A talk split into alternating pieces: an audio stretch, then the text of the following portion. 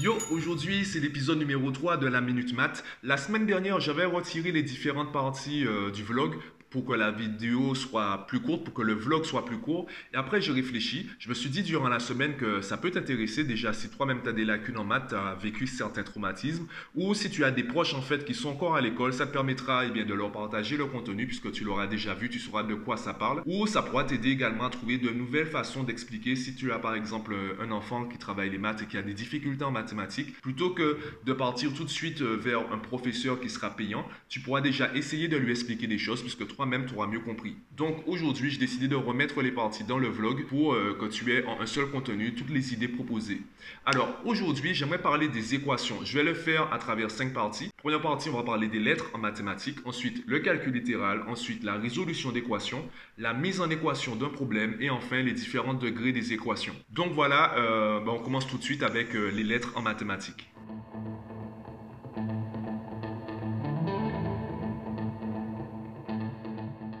Avant de parler des équations, il est important de parler des lettres. À quel moment on utilise des lettres en mathématiques et pourquoi on le fait? En fait, il y a deux situations. La première situation, c'est lorsqu'on sait qu'on a affaire à un nombre, par contre, on ne connaît pas la valeur de ce nombre. C'est un peu comme si, en fait, euh, tu as un chien en face de toi et on te demande de, parler du chien, de le décrire, et tu ignores quelle race c'est. Eh bien, en attendant de connaître sa race, tu vas juste dire que c'est un chien. C'est la même chose avec, euh, ben, du coup, les inconnus. Comme on ne connaît pas la valeur du nombre, on ignore quel nombre c'est, si c'est 12 ou 1 million, on va mettre une lettre et ensuite on va chercher la véritable valeur de ce nombre. La deuxième situation, c'est lorsqu'on veut généraliser une situation. Lorsqu'on sait que ben, ça se répète, c'est tout le temps la même chose, au lieu de, ben, de recalculer à chaque fois, on va mettre une lettre, on va dire, tu remplaces la lettre par le nombre que tu veux et tu répètes le calcul. Si je te dis un paquet de biscuits coûte 2 euros, pour connaître euh, le prix total euh, de la dépense, combien ça va te coûter au total. Tu vas faire 2x, x étant le nombre de paquets de biscuits. Aussi simple que ça. Évidemment, même si on sait que c'est super intéressant d'utiliser des lettres, après, il faut savoir les manipuler. Et je t'invite déjà à regarder ma vidéo sur les priorités opératoires. Ça permettra de mieux comprendre la vidéo d'aujourd'hui. Ça me permettra d'avoir un contenu beaucoup plus court. En fait, il suffit de transformer tous les calculs de la ligne de calcul en addition. Si par exemple tu as 2x plus 3y, 2x c'est x plus x. 3y, c'est y plus y plus y. Est-ce que tu peux faire x plus y? Non, ce sont deux lettres différentes. Donc, comme tu ne peux pas faire x plus x plus y plus y plus y, tu ne peux pas faire 2x plus 3y. C'est aussi simple que ça. Ça ne fera pas 5x, ça ne fera pas 5y, ça va rester 2x plus 3y. Si tu veux additionner, il faudrait que tu aies 2x plus 3x, parce que là, tu te retrouves avec que des x à additionner. Donc, Transforme tout en addition. Au début, ça te permettra d'avancer peut-être lentement, timidement, mais au moins ça te permettra d'être sûr de ton résultat et après monte le niveau, essaie de gagner en vitesse et là tu pourras t'en sortir en calcul littéral. À partir de la quatrième, on commence à voir ce qu'on appelle les équations. Et on les voit en deux parties. La première partie, c'est la résolution simple des équations. La deuxième partie, c'est la mise en équation d'un problème. Aujourd'hui, je vais simplement parler de la résolution. Comment résoudre une équation? Eh bien, la, la métaphore que je prends pour mes élèves, c'est d'imaginer une balance une balance qui est équilibrée. Donc, l'égalité, en fait, le signe égal, ça veut dire qu'on a le même poids à gauche et à droite. C'est comme si tous les deux, on a le même poids. Si je perds 2 kilos, pour qu'on garde le même poids, il faut aussi que toi, tu perdes 2 kilos. Si je multiplie mon poids par 3, pour qu'on ait toujours le même poids, il faut que tu multiplies ton poids par 3. Donc, dans une équation, dans une égalité, tout ce que tu fais à gauche, tu dois le faire à droite. Si tu soustrais 2 à gauche, à droite, tu dois soustraire 2. Et ensuite, ce sera simplement, en fait, on sait que la dernière ligne, ce sera x égale. Donc, tu vas faire tout ce que tu estimes nécessaire pour qu'à gauche, il n'y ait que x et qu'à droite, il y ait un nombre sans x. Aussi simple que ça. La deuxième partie concernant les équations de base, les équations du premier degré, c'est la mise en équation d'un problème. Et c'est pour cela que j'avais fait une vidéo sur le piège de la calculatrice. C'est parce que dans un problème, avant de faire un calcul, tu dois identifier justement le calcul qu'il faut faire. Donc, avec les équations dans un problème, la première chose à faire, c'est identifier l'équation que tu dois résoudre pour, euh, ben, pour trouver le résultat final. Et ça, ça demande du raisonnement. Tu dois relever les informations qui sont importantes, mais surtout les informations qui sont pertinentes. Tu dois identifier l'inconnu en gros, intéresse-toi à la question. Qu'est-ce qu'on te demande d'avoir? Qu'est-ce qu'on te demande d'obtenir?